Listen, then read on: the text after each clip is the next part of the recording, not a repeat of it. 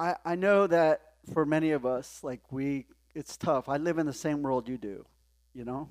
It's, there's a pool out there. It's like gravi- gravity, right? It just like pulls you down.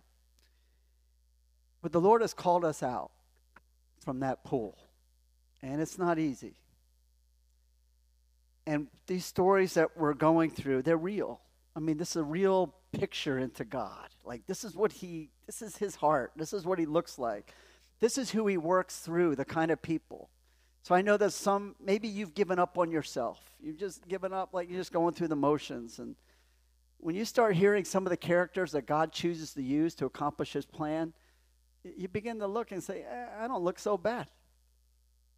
It's a reality. And you're going to see some of those characters today. We walked through uh, last week Jacob and his wrestling for God's blessing, wrestling with God. I hope some of you have done some wrestling with God for his blessing, wrestling to enter into his rest, wrestling to pull yourself away from the pool of the things that just don't please him anymore, that are blocking your relationship to being fully what you've been called to be. So there are 12 of them now, 12 sons of Israel. Jacob's name was changed to Israel, wrestles with God, struggles with God. He lived in a land, the scripture says, we're in Genesis chapter 7. We're going to be going through quite a few chapters, a few chapters today. And just, we're just focusing on certain parts of those. Can't tell all the stories, by the way. Um, parents, uh, the stories in here we're reading, I would rate them R. We're going to take it down to PG. But it's racy. Oh, it's racy. And it's just got reality and it's real people and real stuff and real situations and just real debauchery and and you think and God had this recorded. He said, Moses, write this down. And I'm sure when he was writing, going, You sure you want me to put that down? Like, yeah, I want it all. Just put the unvarnished version. Just put it, it's good. And yes, exactly. Well, you'll get it. You may careful what you wish for. You'll get it. So it says this in Genesis 37, 1 and 2. Jacob lived in the land where his father had stayed, the land of Canaan. This is the account of Jacob's family line. Joseph, a young man of 17, that's his son from his beloved. Remember last week, his sweet boo, he had two women, tricked into it by Uncle Laban. And so Leah was the older daughter, and kind of he got tricked and deceived into taking her first. And then uh, he really wanted the, the young beauty. And so he, he held out and worked 14 years to get beautiful, beautiful Rachel. And that's the one he wanted. And so we're at that place, and Jacob and Leah and Rachel have had children, but uh, Rachel was barren. And so Leah was having the children, and then not until later in years, Rachel was able to have kids. God opened her womb, the scripture says, and she bore two children, one named Joseph, who we're going to read about today, and the second one named Benjamin. And this is really key. All the picture you're going to hear this morning and all these weeks is pointing to something. He's pointing to the cross. He's pointing to the coming Messiah, the Messiah. He's pointing to the one, the offspring, going back to Genesis 3:15 in the garden where God said, "And I, he will come an offspring, a seed from the woman and crush the head of the serpent." He was going to take out evil. And all of this is the love story of God pursuing his people. So we're going to follow some offspring today. We're going to look at it. So Joseph, it says here, he lived in the land. He's a young man of 17. He's tending, so he's next to the youngest child. He's tending the flocks with his brothers, the sons of Bilhah and the sons of Zilpah, his father's wives. And he brought their father a bad report about them. And so uh, he's a bit of a tattletale. You know, younger siblings usually are. And uh, he just, and he, and he, he ratted him out. And you're going to see that this doesn't play well for him because um, he really starts to tick them off and you're going to see some real flesh. You're going to see you and me in this. Now, Israel, that's Jacob, he loved Joseph more than all the other of his sons. Do you see that there's going to be 11 kids with some father issues coming up here soon? Okay. Because he had been born to him in his old age, and he made, because he loved him so much, he made an ornate robe for him. Many of you have heard of the Joseph in his Technicolor coat, and there have been you know movies and plays about this storyline. Um, so he made this ornate robe for him, and when his brothers saw that their father loved him more than any of them, they what? Hated him. They didn't think best of him. They hated him, and could not speak a kind word to him. So here he is. He is the uh, he, he's he's brown shoes and a t- tuxedo.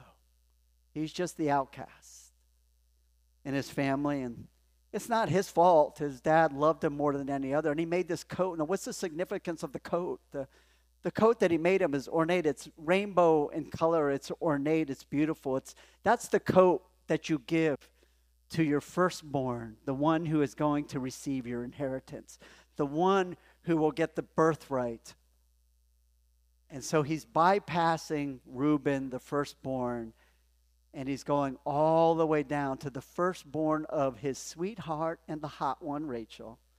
And he is making him the heir. Just put yourself in the position of those other brothers.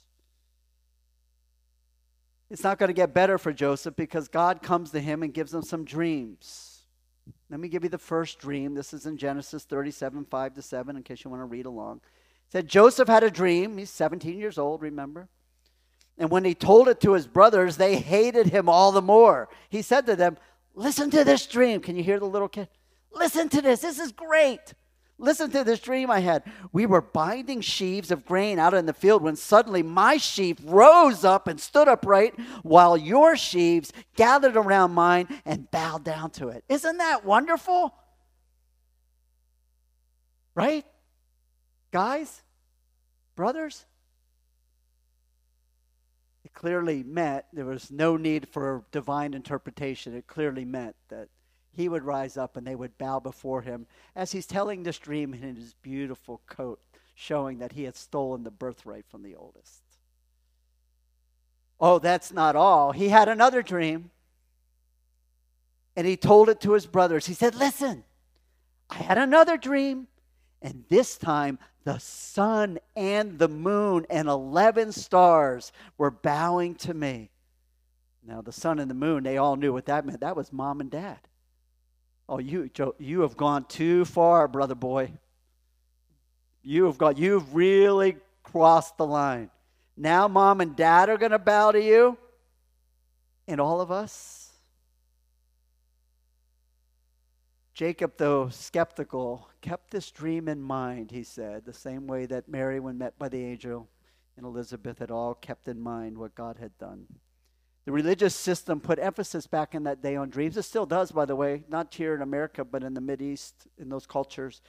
Dreams are very significant. And back then, they were so significant that that they were diviners, people that were trained. They had handbooks that we have found in archaeological uh, diggings that show how to how to lessons on how to divine how to divinely interpret a dream.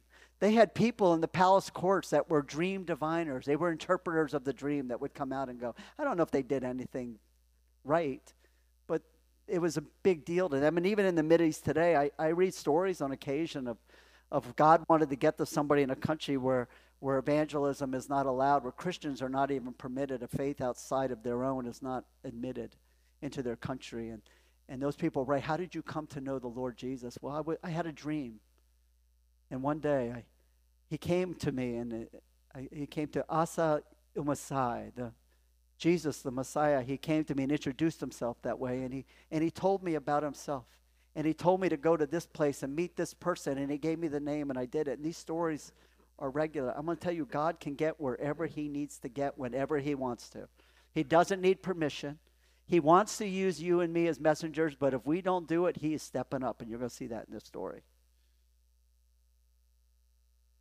Well, Israel, Jacob sent Joseph out to check on his brothers. Now, keep in mind, they hate him, and, and maybe his snitching had something to do with Jacob not trusting his brothers. They were a little bit of a crafty group, and he sent them out, and he, he heard of some mischief maybe, and he's going to journey way out all the way to Dothan. It's about 50, 60 miles. Joseph, go check on your brothers. Now, normally, if it's me and you, and you know that you're going to a place where nobody likes you and they actually hate you and never say a kind word to you, you know what you're saying?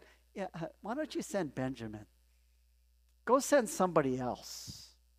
But out of obedience to his father, Joseph goes. You will see this thread through it. Judah, so Joseph went to his brothers, found them near Dothan, but they saw him in a distance, and before he reached them, they plotted to kill him. No, that's a lot for I don't know about you. I mean, I have I know that I have ticked off my brother more than once or twice. But I don't think he has ever conceived in his heart a plan to kill me. This is the heart that they've got. They're going to kill. Now wait a minute. They plotted to kill him. Isn't this the aren't these the 12 tribes of Israel? We read further in the book, we know that they're going to be before the throne of God and the 12 elders. Aren't they the chosen ones that are going to create this great nation that God had promised at a covenant through Abraham? Well, the brothers knew Joseph's death would crush their father. And even though they knew it would crush their father, they still said, let's kill him. To end the possibility of any of these dreams coming, we're not bowing to him, so let's just get rid of him. Oh, when they did come upon him, they stripped him of his robe. They took his fancy robe off and they found an empty cistern and they threw him undressed into the cistern and waited for the time. It says this in 37, 26 to 28. Judah said to his brothers, What will we gain if we kill our brother and cover up his blood? Just keep in mind, Judah, this is important. Come, let, let's sell him to the Ishmaelites. Remember Ishmael? And not lay hands on him. After all, he is our brother, our own flesh and blood. And his brothers agreed. So they're not going to kill him, they're just going to sell him. I mean, that's better, right? If your if your sibling sold you, that would be pretty acceptable to you, right? Better than killing you. Just you, he's a slave now, and you own him. So when the Midianite merchants came by, his brothers pulled Joseph up out of the cistern and sold him for 20 shekels of silver to the Ishmaelites who took him to Egypt. Now, it's an interesting thing here, and I'm, I'm not saying you could believe this or not and read into it if you want to, but the more I read the scriptures, the more clear it is to me, and I've said this every week, that there's God connects all the dots all the way through, and I've said when we started that He is pointing to something. So Judah is the Hebrew name. What do you think his Greek name is? Judas. There are 12 there's a Judas, and he has asked to sell him for 20 pieces of silver. Again, connected if you wish. And because he's 17, they only got 20 pieces of silver. If he had been a year older, he would have gotten 30 pieces of silver, the price of a slave. His brothers despised him because of jealousy. And in the same way, the religious leaders despised Jesus and they were jealous of him because he drew the crowds. And they purposed in their heart to kill him, and one of the twelve sold him out for 30 pieces of silver. And so in the next part, they they have to concoct this plan to get past daddy when they get home. And so most of you know this story, but I just want to add an element to it. So they took his robe and they thought this would be smart. What we'll do is we'll make it look like a wild animal got him. And all of you guys, you know, let's get together, guys. There's 10 of us. We need, actually, there was nine. Reuben wasn't there. We, we need to keep our story straight. Okay? So here's the deal we're going to take his colorful robe, we're going to dip it in blood of a goat that we're going to slaughter. And then we're going to take it to dad and say, Is this your son's coat? So here's the word then they got Joseph's robe and they slaughtered a goat and they dipped the robe in blood.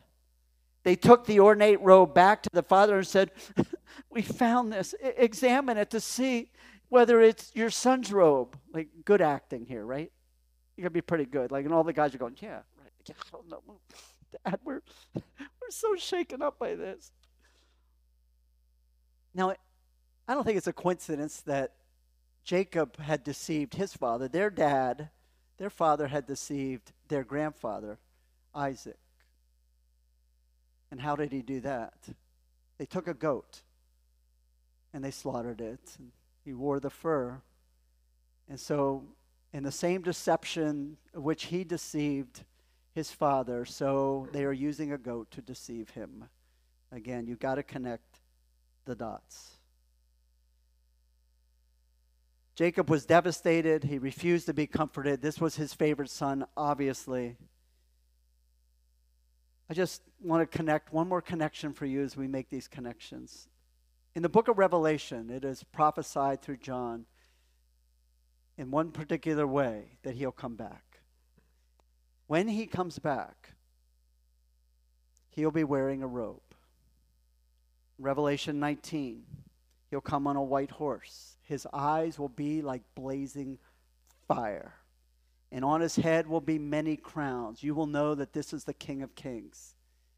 And he will be wearing a robe dripped in blood.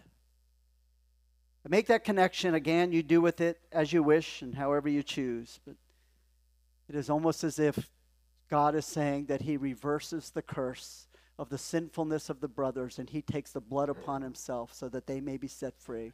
It's a picture of grace. Joseph is sold in slavery to Potiphar. His brothers believe they'll never see him again. He's the ruling official of the Pharaoh, of the king. And then all of a sudden, this story just stops. It's chronological, but it stops. Joseph is not mentioned for a little while. We take a turn, and I was going to skip this turn. And the more I read it, I said, no, let's go down this road because it's significant, or God wouldn't have put it here. He takes a road and he puts the spotlight onto Judah, takes it off Joseph, put on Judah, who's the fourth born. And he does it for a reason. Now, keep in mind that a lot of barrenness, and God works with barrenness. In Sarah's womb, Abraham's wife, Sarah's womb was barren, and God did not permit her womb to open and bear a child until she was 90 years old. Isaac's wife, the son of Abraham, his wife was barren, Rebecca, for 20 years before God decided to open the womb. And the Messiah would come from one of the 12 sons, and the Messiah would be born from a womb that is barren. All lights are on Judah. Judah has three sons. This man, this head of the tribe of Israel, three sons Ur, Onan, and Shelah. And one of these th- sons is going to be significant for us. Now, Judah married off, as they did in that day, married off the oldest son, Ur, and he says, You're marrying Tamar over here. Let's make it a deal. We got a covenant. We married her off. He marries her off to Tamar. But something about Ur was very wicked, and the scripture says that God took him away because of his wickedness.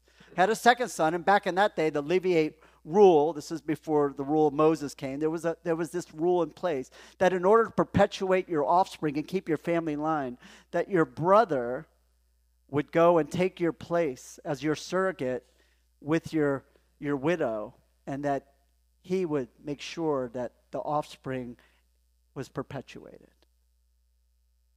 And so Onan was the next in line, the next oldest son, and he got the job. And uh, PG. He refused to impregnate her because uh, he knew it wasn't going to be his child, and so why bother? And so there's the last son. His name is Shelah. The only problem with this son, he's not of age yet. So Tamar is going to have to wait. But this is really important as you wait here. It's finally, Shelah becomes of age. And uh, Jacob looked at Tamar and refused to give this son to her, even though it was required by the law. He refused. Because why? Because he doesn't care. He's not mindful of God. He's not mindful of his of, of Abraham, his grandfather, that his grandfather had this word, and he knew it, believe me, everybody knew the promise. I assure you, they all knew that God had made this covenant, this promise with Abraham, and said, And through you, you will bless many nations. Many nations will be blessed through you. So, offspring was key on their mind.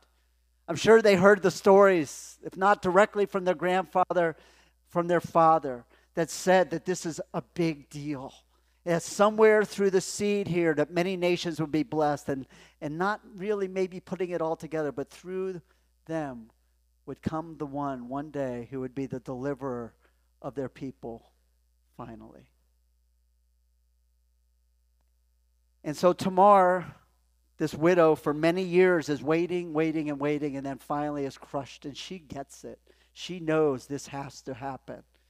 And she does something you would not expect, and I think you would probably be aghast at. It says in Genesis 38 14, for she saw that though Shelah had not grown up, that, that although she saw that though Shelah had now grown up, she had not been given to him as his wife. She had enough of waiting, and so she took off her widow's clothes and she dressed herself up and she uh, pretended to be a, a woman of the oldest profession. And she knew her father in law's weakness. We all got a weakness. She knew the weakness of Judah. And so she heard that he was going out into a certain city and so she dressed herself as, and she put a veil over her face so uh, he would not recognize her. And she pretended to be a shrine prostitute. And knowing his weakness and that he would take the bait, when Judah saw her, he thought she was a prostitute, for she had covered her face, not realizing that she was his daughter in law he went over to her by the roadside and said, Come now, let me.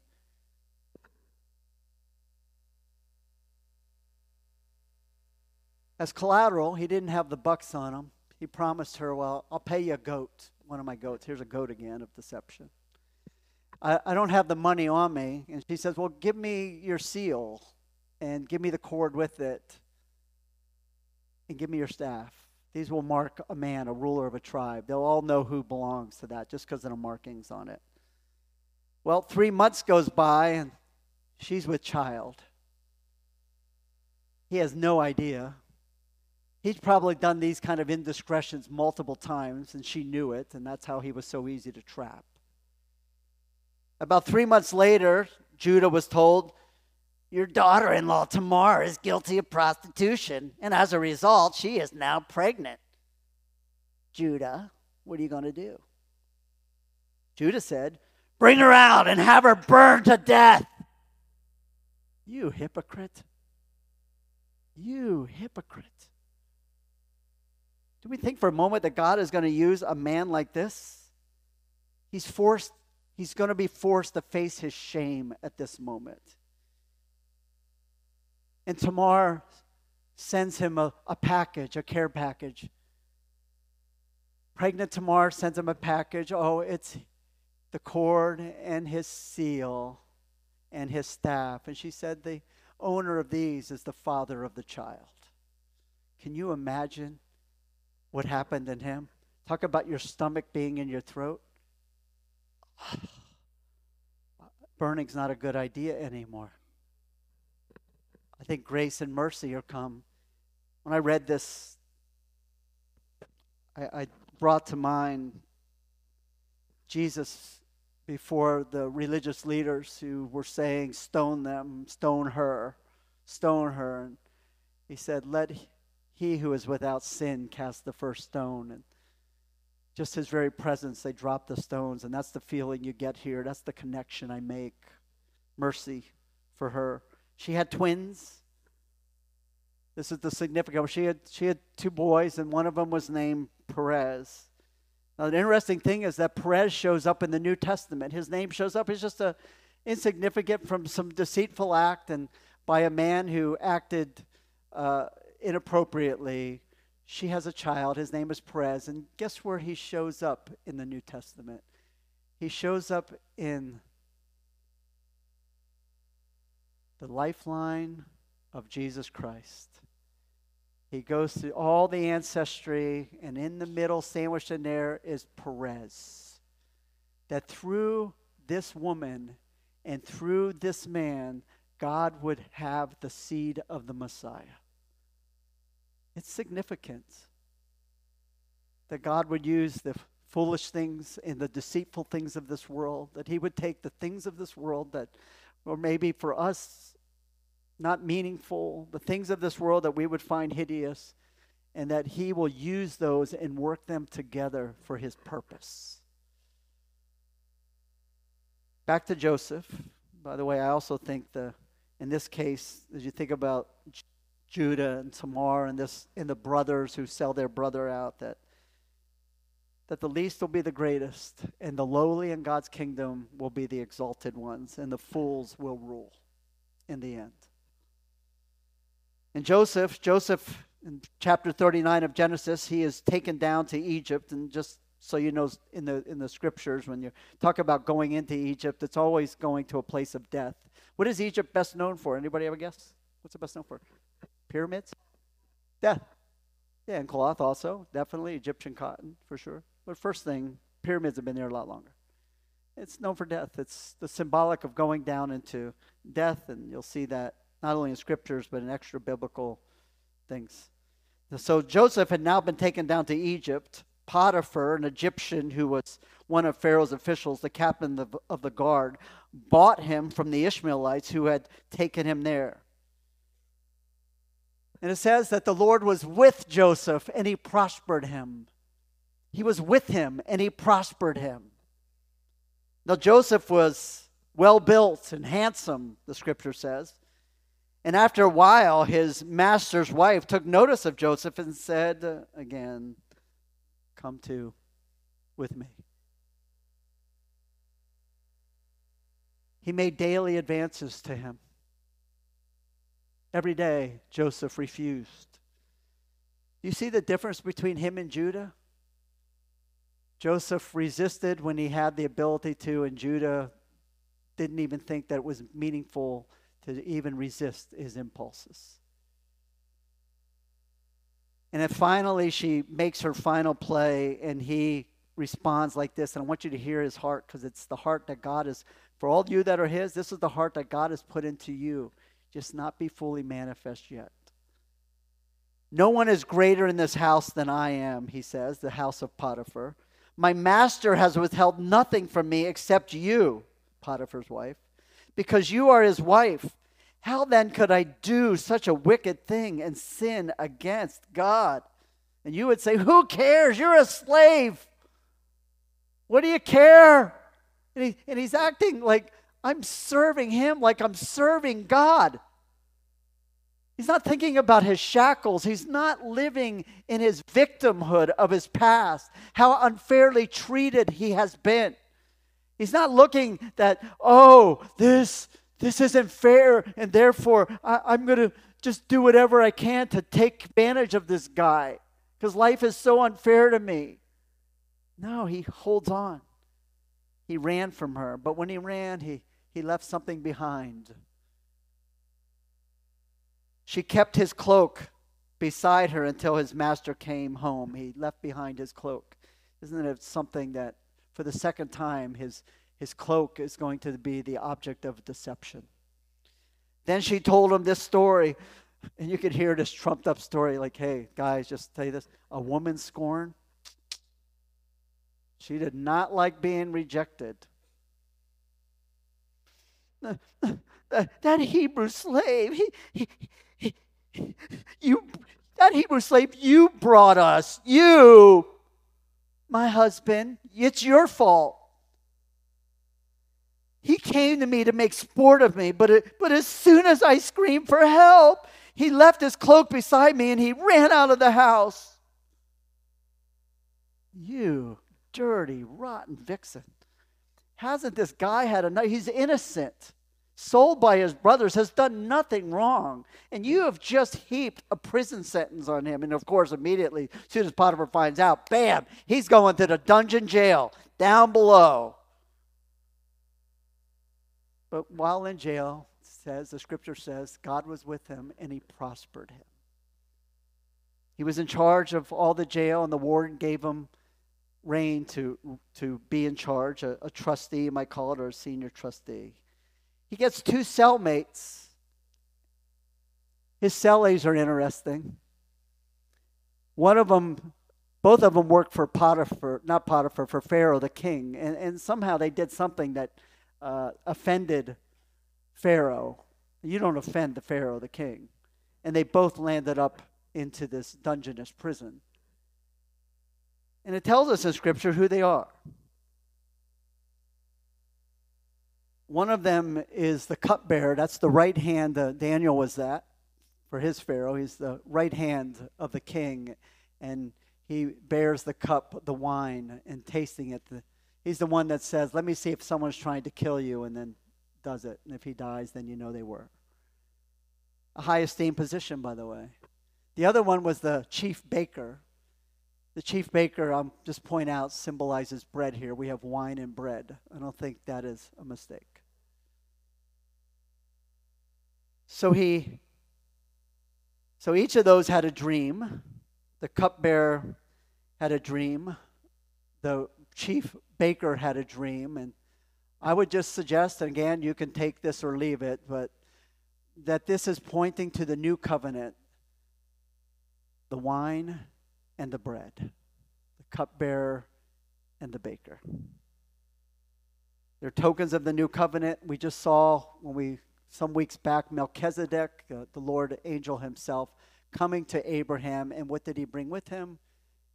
He brought wine and bread, the wine of joy and the bread of life. Each had a dream they did not understand. And so Joseph interprets the dream and Joseph comes into them and he says, Why do you look so sad today? And they said, We both had dreams, they answered, and there's no one to interpret them for us. And then Joseph said, Do not interpretations belong to God? Tell me your dreams, and maybe God will interpret it for you. The cupbearer dreamed, interpreted, and the cupbearer, he said, uh, In three days, in three days, you would be restored to the right hand of the king. You would be set free in three days. I think the three days is significant. Again, it's up to you. Joseph pleaded with the cupbearer. He said, When you're set free, when all goes well with you, remember me and show me kindness. Remember me. I underlined that when I was reading this. Remember me, because we have heard that somewhere before. Remember me and show me kindness. Mention me to Pharaoh and get me out of this prison. I just want to paint this picture for you. So you have Joseph, the completely innocent one, between two criminals. And on the third day, one of them will be raised to life. One of them will hang on a tree. He will be impaled on a pole. One of those, before they, Jesus gives his last breath, will say to Jesus, Remember me when you're in your kingdom. Remember me. And it's interesting here that you have these exact words. Joseph saying, Remember me when you're in your kingdom. The baker's dream is interpreted. He tells him, Within three days you will be hung on a tree. You will be. He restored the chief cupbearer to his position so that he once again put cup in the Pharaoh's hand, but he impaled the chief baker, just as Joseph had said to them in the interpretation. The chief cupbearer, however, did not remember Joseph. He forgot him. You ever been forgotten? Doesn't mean God's not working. That's why he played Waymaker this morning. He never stops. He never stops. He never stops working. He never stops. He never stops. Despite the frail messengers, despite the imperfections, despite all the ways that we blow it, despite impulses, he never stops working. He makes a way. I just want to close with this a couple exhortations for us that first that if nothing is working out in your life and you're stuck on the chaos, I will just tell you, God never stops working. You can believe that. You can take it to the bank. He is positively, absolutely wanting to work through wherever you're at today and whatever your past has brought with you. He never stops. He is totally involved connecting the dots. Just as you see these dots connected from, from thousands of years earlier, he connects them all the way to the future and he points. And he's pointing in your life. But I would just want to take that exhortation further that you be more of a Joseph and not a Judah. Judah just lost sight of God. He lost sight of the promise that he had given his grandfather. He just lost interest and care. He gave into his impulses and lived life his own way. He decided, you know what? I, I, I'm doing pretty good. I got money. I, I, I got some fame here. I'm the head guy. Look, I got a staff. I got a seal of my own. I'm good. And, and, uh, and he's reaping the consequences of that. And yet, through all of that, even so, God is going to use Judah through his son Perez to one day send a Messiah into this world. Be more Joseph and less Judah. God has called you out, brethren. He has called you and I out, and it's not an easy to pull out of this world. When I think about God calling out, I, I think about two people that Jesus met along the way. He met a, a they call him a rich young ruler, just a, a guy that young and had a lot of bucks. He inherited probably. He was an, an aristocrat and he wanted to follow Jesus. He said, I want to follow you. I'm going to make a decision for you today. And Jesus said, Great. He said, Just go sell all that you got, give it to the poor, and come follow me. He opened the door to him. He just said, You just got to leave this behind because it's got your heart. It's wrapped around your heart, and it's going to keep you from following me. So just, just sell that and come. You'll get riches in heaven. And the guy went away dejected and sad. It's kind of like a Judah here. But there's another guy he comes across. I love this guy. He's one of my favorite characters in the New Testament. He's a rich guy. He's rich just like the rich young ruler. Made his money the hard way, stealing it and marking up taxes. He was a publican, like a chief kind of tax collector guy. Everyone hated him. He was Jewish, but he wasn't liked by the Jews. And he had all the money in a big house and all of his fellow tax uh, collecting friends there. He's a short little guy, and Jesus is coming, and he says, I want him. He's like the rich young ruler. He says, I want to follow him. And he climbs this tree so he could see him. And Jesus knows his name, he's after his heart. And he sees him up in the tree, and Zacchaeus, Zacchaeus, come down from there, for tonight I must dine in your house. Zacchaeus responds to him and says, My house, Lord?